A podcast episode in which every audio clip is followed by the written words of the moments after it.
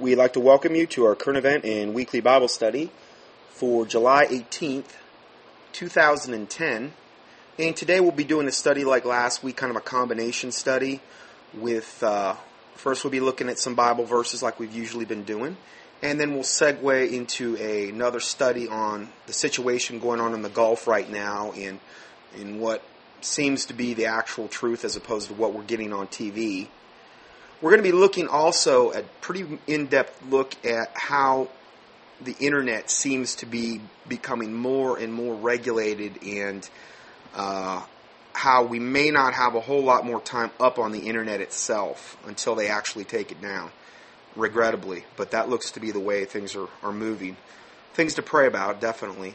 Uh, we'll be looking also a lot of looks at Obama, different things that he's doing right now, and um, North American Union. We'll be looking at that. Actually, we're going to be covering so many different subjects today. It's almost hard for me to all list them in the in the table of contents. Just a a variety of different things we're looking at. I had a lot of news stories that were building up while I couldn't do studies, so I'm trying to cover a little bit of everything now as we're coming back online. We're going to be looking at Twilight also, the uh, vampire uh, show.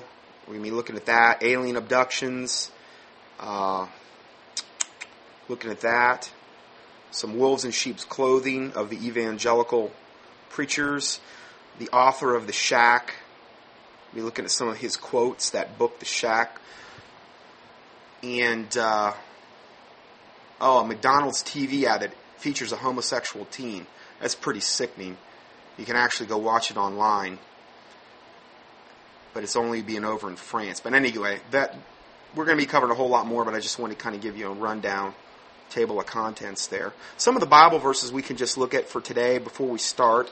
Psalm 94, verse 16 and 20. And it says, Who will rise up for me against the evildoers? Or who will stand up for me against the workers of iniquity? So God is asking a question there, and I believe that question is just as pertinent today as it was when this psalm was written. God wants people to, to rise up for him against evildoers and stand up against the workers of iniquity. He is the same God, you know, today, yesterday, and forever. So uh, these are things to, to ponder and think about. And then it says, Shall the throne of iniquity have fellowship with thee, which frameth mischief by a law? Now, we're seeing more and more of this framing mischief by a law regarding even our own government with things like the Patriot Act and various legislations, particularly that they're trying to ram through right now under this Obama administration. They're framing mischief by a law. So just because it's law of the land doesn't mean it's a lawful law of land. Doesn't mean it automatically lines up with the Bible. So this is something that you have to um, compare Scripture with what are the laws being passed. The Bible says when, when Joshua said that, as for me and my house, we will serve the Lord. So these are things you need to, to kind of look. And there's a lot of very evil things coming down the road here that they're trying to force upon us.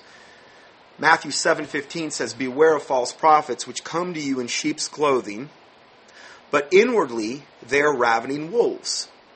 So again, a warning from Jesus Christ they're going to look real nice. They're going to come in sheep's clothing, but inwardly they're ravening wolves. So ultimately, by their fruit you shall know them. So that's one of the ways we can we can judge those matters. Titus 1, 15b through 16 says, Unto them that are defiled and unbelieving is nothing pure. But even their mind and their conscience is defiled. They profess that they know God, but in works they deny him. So remember what we just said about one of the ways you can judge if somebody's of God. They deny him in their works, but they profess they know God, being abominable and disobedient and unto every good work reprobate. 2 Corinthians 11, 13 through 15 says, For such are false apostles, deceitful workers, transforming themselves into apostles of Christ so they appear to be apostles of Christ. And no marvel, for Satan himself is transformed into an angel of light. Therefore, it is no great thing if his ministers, Satan's ministers, Did you know Satan had ministers? It says his ministers also be transformed as ministers of righteousness. They appear as ministers of righteousness, but inwardly they're ravening wolves. What is the most common denominator? They're hirelings. Jesus Christ said, the true shepherd will lay down his life for the sheep. But the hireling has no love for the sheep. Okay? Well, what's a hireling? Somebody that's doing it for the money, for the hire, basically. And um, then it says, whose end shall be according to their works. Now, uh, these are all verses that if they were ever to apply to a particular time frame, it would be now. Jesus said in Matthew 24, which is regarding the end time scenario, that to be not deceived and let no man deceive you. And he, he said that over and over again. And these are things we should be looking out for. He also says, as it was in the days of Noah, so shall it be in the days of the coming of the Son of Man. Well, the days of Noah were basically the Bible said man's mind were only evil, were thoughts of only evil continually. Now, I'm not saying that about the body of Christ, but in general, it was a incredibly, incredibly wicked time. So, parallels between those two times in our time. Uh, let's go further. 2 Peter 2, 17 through 19 says, These are wells without water, kind of in reference to the same subject here, false teachers, preachers, prophets, whatever. These are wells without water, clouds that are carried with a tempest, to of whom the midst of darkness is reserved forever. For when they speak great swelling words of vanity, they allure through the lusts of the flesh. Now, one of the things I would kind of think about that would really apply to this is charismania. There's a much, there's a huge pull through the lusts of the flesh in that particular movement. People are always wanting to get a word from somebody, or word from they're thinking from God, and this and that. Well, they're being allured through the lust of the flesh. When I came out of that charismatic movement, there were several people that came out with me, and, and we were shown what was going on. There was no doubt what was going on. There was a lot of wickedness going on. And I've, I've gave that testimony before. But within, I would say, about a year to a year and a half, every single one of them were right back in it. So again, it's a very, very powerful pull. And that's not just to say charismania has a lock on that. All religious systems have a similar pull, but other ones have, I think, more of a pull. And I think of that when I think of the charismatic movement. So when they speak great swelling words of vanity, they allure through the lust of the flesh. Through much wantonness, those that were clean escape from them who live in error. So you know, a lot of people would, would condemn you if you're not going to a, a church or doing this or doing that. But the Bible says those are clean, escape those that are living in error. The body of Christ is more and more becoming just little pockets of people that meet together and uh, fellowship together. Uh, and I think, you know, you can look at Acts in the New Testament church, and it's kind of going back to that way it was back then, and uh, which is really a good thing particularly typically if you have thousands and thousands of people gathered together, usually corruption is at the door. Uh, particularly if you look at your average 501c3 corporate church of America, who literally got their right to exist via the IRS, the Internal Revenue Service, and the government. They gave them that permission to exist. Without that 501c3 uh, corporate um, title, they would not have a right to exist in the fashion that they are existing. So, if they created the church, then who's the head of the church? You have to ask yourself that question. Well, it's Jesus Christ, they would say, but how can that be? How can you serve two masters? The Bible says you can't serve two masters. If a church is created through a 501c3 corporate uh, exemption and they literally will signify the pastor as the CEO and the board of directors as the deacons, and I'm not making this stuff up. If you want to know more about this, go up to unregisteredbaptistfellowship.com, unregisteredbaptistfellowship.com, and get the book Trail of Blood Revisited, I believe two. It's by Dr. Greg Dixon.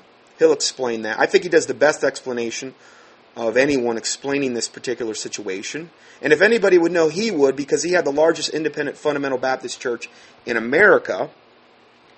And the uh, essentially the government they tried to to unregister themselves. They tried to get out from underneath this 501c3 corporate status, and the government was not going to let that happen. And they made sure that they made an example of them to the point where they literally laid siege to the church, where people were literally camping out in the church because the government was coming after them. They they came in essentially with SWAT teams, removed everybody from the church. I'm not making this up. This really did happen. It happened in Indianapolis Baptist Temple and um, then they bulldozed pretty much the whole facility, the whole campus to the ground. Remember, it was the largest independent fundamental Baptist church in America. It was a big place. They bulldozed it to the ground. And they wanted to make an example out of them. So that's what happens when you try to defy them. So, anyway, just as a side note there, I wanted to bring that up. Uh, let's see here. They allure through the lust of the flesh, through must through much wantonness, those that were clean escape them who live in error. While they promise them liberty, they themselves are servants of corruption. Now that's real common. You have a cult that gets started, or you have a pseudo Christian cult that gets started, and there's so many of them right now, there's no way I can possibly cover them all. And I tell everyone, don't follow me. Don't, don't, don't say, oh, I'm a follower of Scott. I don't want to be followed. I want you to follow the Word of God and if I can help to make sense of some of this end time scenario for you, well, praise the Lord. But don't follow me. The Bible says, Cursed be the man that trusteth in man, and that maketh flesh his arm, and whose heart departeth from the Lord. Jeremiah seventeen five. So if you start trusting in a man, you're almost literally, the Bible says it's like you're bringing a curse on yourself. Cursed be the man that trusteth in man, and that maketh flesh his arm. Not the word of God his arm, but flesh. And then the logical byproduct of that is whose heart departeth from the Lord. So again, I'm just I'm just here to try to help you. Not not to try to to try to be some big leader or or, or whatever. And I don't even call myself a pastor or deacon, I just call myself a watchman. That's it. So you got to be real careful. While they promise them liberty, who, who are they promising liberty? Their congregations or whoever their followers are. And a lot of times, much of the time, that liberty I've found is some special way of salvation. Like the Mormons have their own special way of getting saved. Or Jehovah Witnesses have their own little special way of getting saved. Or their 144,000. Or Seventh day Adventists. Oh, you gotta, you gotta keep the, uh, if you're, if you're worshiping on Sunday, then that's the mark of the beast. That's what Seventh day Adventists teach. They may not, it may not be the first thing you learn when you walk in the door, but that's what they teach. Worshiping on Sunday is the mark of the beast. I could have swore the Bible says it's when you take a, a, mark in your right hand, in your right hand or in your forehead, as the King James renders it. Almost all the other Bible versions render it on, which is a big difference because most likely it's going to be some type of microchip, maybe in combination with some type of mark like some kind of holographic tattoo or whatever. I covered this in previous teachings. But if you're just thinking it's something on and not in, that can influence your, your thinking of what the mark of the beast may be. Anyway, um, there's there's just a lot of these little pseudo Christian cult groups, and they're growing more and more and more and more. And they're preaching, for the most part, some special little niche doctrine way of salvation that only God has shown them. So, are we to believe then, with all these other little pseudo Christian cults out there, or, or, teachers, let's not even call them cults, let's say they're, they think they're correct, and they think they've got some special little way of salvation that God showed them. Do you realize what that means? That means that every single person on the, on the face of the planet that ever went before them that didn't know this particular little cult doctrine, all are going to hell. Almost including the apostles as well, because evidently they were deceived about it too. Think about that. You need to apply that to whatever thing you're thinking that God showed you. Because if you go there, that is pure pride. And pride goeth before a fall, and a haughty spirit before destruction. Pride will totally blind you to truth. It blinded Satan it was literally the first sin of the Bible. If you if you look at it, if you believe Satan fell before the Garden of Eden, which I think he did, if that's the case, then the Bible says in Ezekiel, it says because of his beauty and because of his merchandise, he was lifted up. Two reasons. He had great possessions, Satan evidently did, and he had great beauty. He was called the anointed cherub that covereth. Literally, most likely, he covered the throne of God. He had musical instruments built into his being, pipes and tabrets and things of this nature that the Bible talks about. And then Satan finally got to the point where he, he was called Lucifer at that point, where he said, I will be like the Most High. I will ascend under the sides of the north.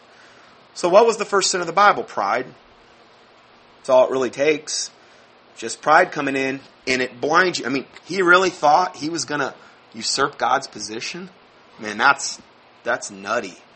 I can't imagine anybody thinking that I'm gonna I'm gonna get, get God Almighty off the throne. I mean, he was delusional, but that's what pride does, and that's what I see in all of these little. There's so many of them. I'm getting all these requests from people. Please do a study on this one, but I don't even I haven't even heard about half of these things. I I just got the, I had two this week come from some little offshoot pseudo Christian cult thing where they got like, you know, uh, they, they they're putting out their false missionaries on the street, and they were getting witnessed to, and I, I never even had heard of these things. They're cults. And then I looked at what they were teaching, and it was like unbelievable, totally anti-biblical doctrine. And they're getting accosted by people in the street. And you know what it does? You know why Satan's one of the reasons he's doing this?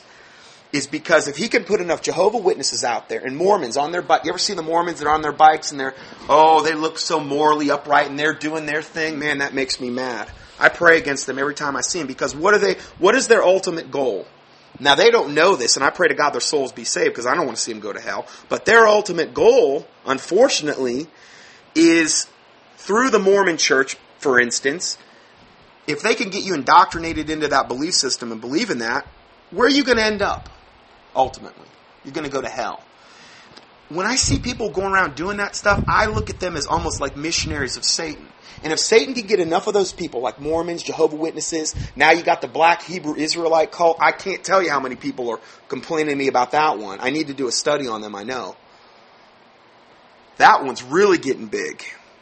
And I heard a thing, I was listening the other day on, uh, on Sean Hannity on the radio, and not to say I believe everything Sean Hannity says or whatever, but I like to get a feel for what's going on. And he had this, this, uh, and she was a black lady. I'm not being prejudiced or anything there. I love, I love black, white, you know. I'm not being prejudiced at all. I'm just saying, this woman called up, and she said something to the effect, and evidently she had called Rush Limbaugh too. She said something to the effect that uh, it had to do with, it sounded like a mixture of Muslim doctrine, uh, I believe, had something to do with Louis Farrakhan. And it had something, a lot to do with this black Hebrew Israelite thing because she flat out said, right on the air, we black nations are the true Israel. And, and this and this and that. And that doctrine is really becoming more and more and more prevalent. Just like you've got British Israeli or Christian identity cult saying the Anglo-Saxon nations are now the true literal bloodline of the Jews. Okay, so we've, we've got all these different things forming in the, uh, uh, in the end times here, and it's hard for me to keep up with it all. Uh, a lot of times, what you can do is if you're having a problem with a cult, do a specific keyword search for their name on the internet. And I like using uh, that one search engine that doesn't record. It's called iXQuick. I X Q U I C K. It does not record your.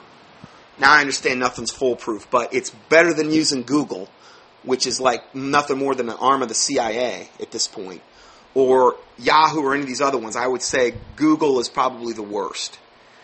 Uh, and again, we've done a lot of studies on them as well. But do a specific keyword search, like their name, the literal name of the, the cult in quotes, and then after that, do type in the keyword warning, uh, or and or heresy, sometimes debunked. So what it's going to do is search for that cult, and then also search for the words warning, debunk, heresy. and it's it's a process. It's, sometimes you won't get any any hits on it, and then you have to kind of start cutting back on the keywords until you start getting something. Or you could also put unbiblical in there afterward. These are just other words. This is how I find stuff. So people will, will sometimes say, "Well, how do you find all this stuff?" Well, that's how I do it. Now, yeah, I have a lot of other resources I can fall back on, places I know I can go. That, that's kind of hard to share with you because there's so many that I can go to. But an easy way to find something about a particular cult is that. Just do that, and many times you'll find it. Uh, let's go further here. Okay, so while they promise them liberty, while these false teachers that speak great swelling words of vanity allure through the lust of the flesh, while they promise them liberty, and like I said, that liberty usually comes in the form of either I'm better than you,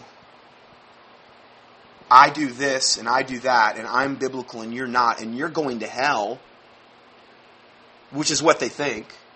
You go to hell because you're worshiping on Sunday. I thought Jesus Christ said he was the Lord of the Sabbath. And that we're not to esteem one day higher than another. And that we're not supposed to judge each other in holy days and in Sabbaths and in new moons. I could now again, I've done a whole study on, on this, and I've never taken more flack over that subject than I ever have over Hebrew roots people. I never, never, never. There's no other subject that causes more uh, evil speaking of one another than that particular subject that I've ever seen. So again, I've done many on that, so I don't want to get into huge arguments with everybody because I've already been there, done it. But they start thinking that. So, so while they promise them liberty, they themselves are the servants of corruption. They don't know that the servants of corruption. Pride has blinded them to that fact, unfortunately. The Bible says to mark them which cause division and offenses contrary to the doctrine which ye have learned, and avoid them. For they that are such serve not our Lord Jesus Christ, but their own belly, and by good words and fair speeches deceive the hearts of the simple. So they do it primarily through good words and fair speeches. Oh, I watch TBN and there's this man so and I'm not saying everybody in TBN is totally wicked or whatever. I'm not saying that, but I'm saying that the majority of these 501c3 preachers or whatever, um, there's usually great problems. I don't understand why they're not warning their flocks more.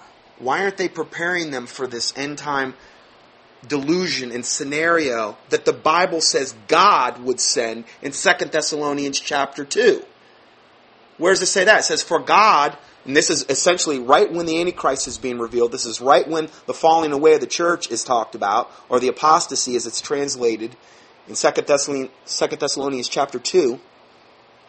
Right at that same point, and that's pretty much where we're we're very near that point right now. It says, For this cause God shall send them strong delusion that they will believe a lie, that they might all be damned who receive not the love of the truth, but had pleasure in unrighteousness well, that's not the loving God I serve. Well, maybe it's not. I'm telling you, God's a God of love, but He's also a God of judgment.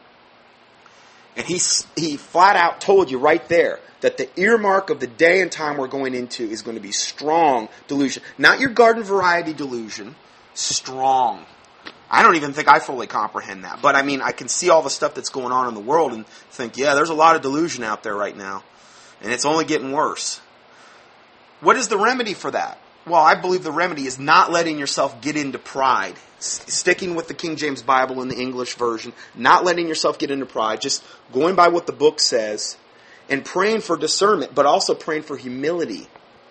Humility is the remedy for pride in the Bible. If you if you're starting to think, oh, I'm this and I'm Mr. Fancy Pants and I got everything figured out and oh, look at me and I'm doing this and I'm doing that and they're not and I'm going to heaven, they're going to hell. You start getting into that mindset, that's pride.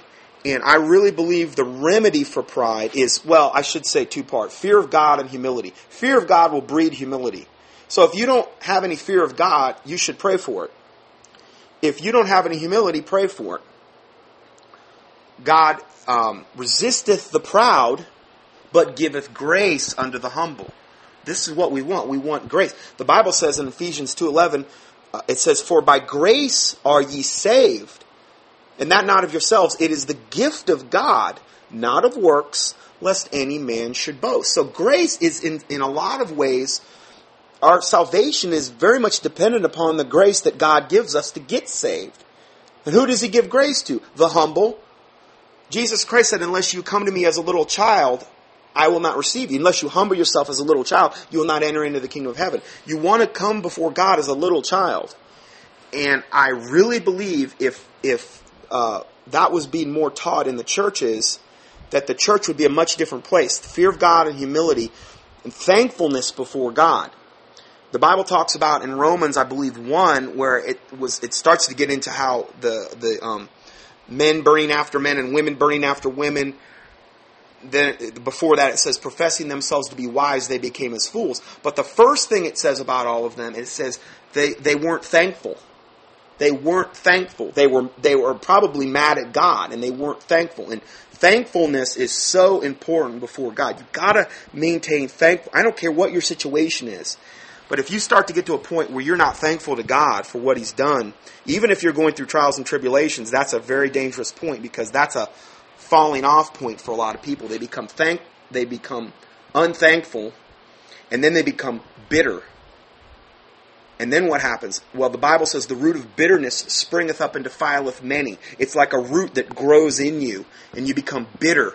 And then uh, it's it's it's a very very bad situation to get into you want to lay the axe to that root before it actually happens. Or if it has happened, pray that God break break you free from that and pray for the fear of God and humility. And again, I've done a lot of separate teachings on these things. I'm just kind of bringing up a little bit about what we talked in the past here. So, they themselves are servants of corruption. While they promise them liberty, they themselves are servants of corruption. For of whom a man is overcome, of the same he is brought into bondage. Now, this is what happens when you go and you sit under any particular man or woman that is erring from the Word of God. Eventually, you will be overcome if you go there week after week after week and sit under their teachings. You will eventually be overcome. I believe. I believe. It's a slow process sometimes. It's almost like a gradual, but you might go in there and, in the very first time you go in there and say, wow, there's something wrong here. I don't, but if you continue to stay in that over and over, now I'm not saying God can't yank you out of it. He did that with me. But He also started showing me things. And you don't want to get in a situation where you're being over, because it's literally a demonic thing. It can be someplace that you go and it seems innocent enough, but you're not seeing what's going on in the spiritual world around you. You could have demons coming in, influencing you, trying to push you to a particular heresy, and you're sitting there, you can't see the demons, but you're being slowly overcome. Wow, this guy sounds like what he's saying is really good. He's promising me liberty. He's speaking great swelling words. He's alluring me through the lust of the flesh. Sounds like a really good guy. Sounds really sincere. Well, there's that expression, the road to hell is paved with good intentions.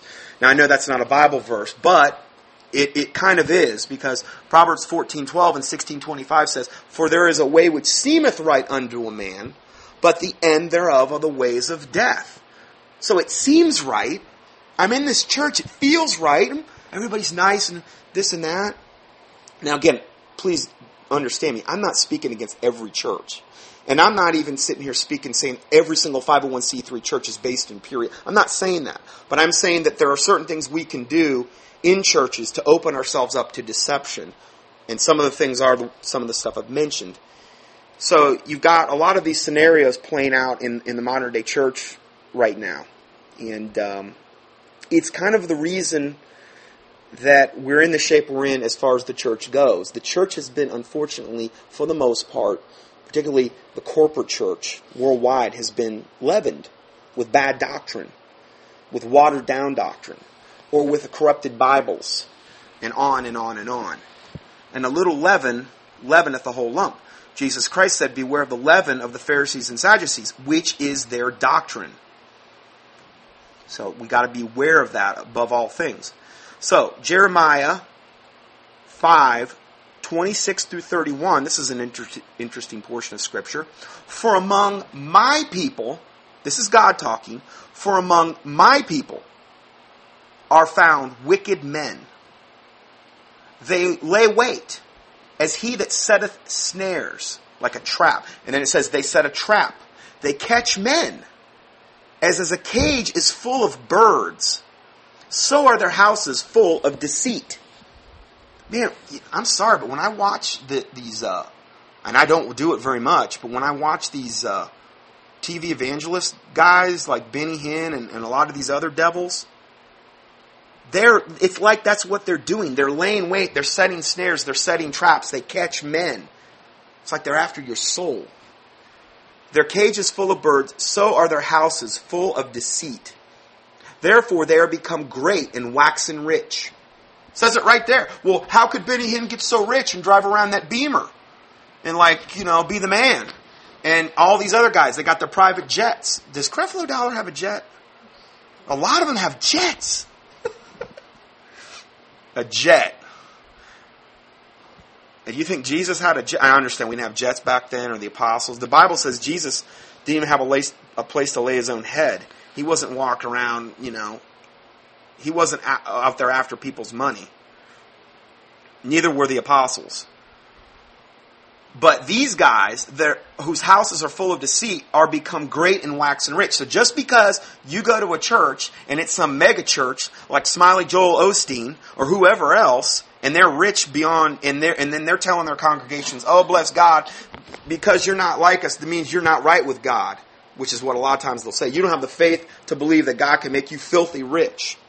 Jesus said that it were easy easier for a camel to pass through the eye of a needle than for a rich man to enter into the kingdom of heaven. Maybe that's why a lot of true born again Christians don't get filthy rich.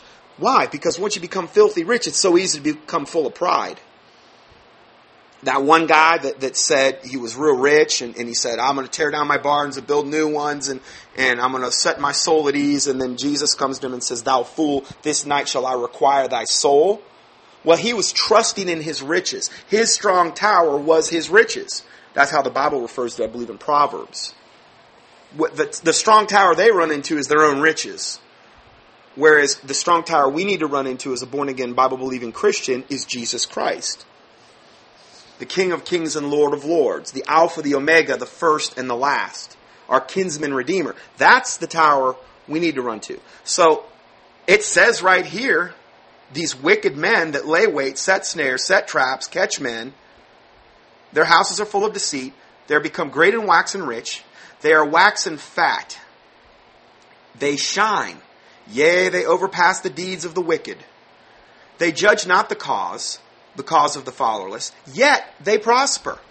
So you got all this false doctrine being perpetuated in this in the standard corporate let's let's just talk about TV evangelism circles many times. And they're prospering. And you think to yourself, well, how could they be prospering and not be of God? Well, it says right here. That's how they can prosper and not be of God. And the right of the needy do they not judge? The Bible says true religion is this when you visit the widows and the fatherless in their afflictions and these types of things. Well, they, they're not, you know, they're not doing that most of the time. Shall I, then the Bible goes on to say, Shall I not visit for these things, saith the Lord? Shall not my soul be avenged on such a nation as this? If that doesn't describe the corporate church of America, in, now I'm not saying, I don't want to make a blanket statement saying every single person's wicked and I'm the only one right. That's ridiculous. Okay? But I'm saying in general, doesn't that describe America, what's going on right now? Shall not my soul be avenged on such a nation as this? It, it, it goes from among my people are found wicked men, and then it goes on to, to judging the whole nation. Because as the church goes, so goes the nation. If the church were doing its job, why in the world are things so the way they are in this nation? Now, I understand the Bible predicts this is going to happen. The Bible talks about the Laodicean church of, of Revelation 3, where it says, You're neither hot nor cold, you're lukewarm, I'm going to vomit you out of my mouth because you're this way. But yet you think you're in need of nothing, this church. That's pretty much where I see us being. And then it goes on to say, A wonderful and horrible thing is committed in the land. The prophets prophesy falsely, and the priests bear rule by their means, and my people love to have it so. What does that kind of remind you? of? That word about you know, teachers having itching ears and running to and fro, seeking different doctrines, silly women, you know, compassed about with sins. Doesn't that kind of remind you of that? The prophets prophesy falsely, and the priests bear, bear by their means. In other words, it's all about them. And my people love to have it so. And what will you do in the end thereof? Um, unfortunately, I would have to say that's a pretty accurate assessment of America and a lot of other places in the world right now. And again, I'm not saying that because I think I'm perfect or I've got it all figured out or I'm holier than thou. I'm not saying that for any, you know, I'm preaching as much to myself as I am any of you. But I'm just stating facts on, on what I see is going on in the world here and seems pretty obvious what's going on. Okay, we're far enough into this part one teaching. I'm just going to go ahead and go to part two, and we're not going to muddy the waters by mixing the, the golf issue with the Bible verses we just had. So we'll see in part two. God bless you.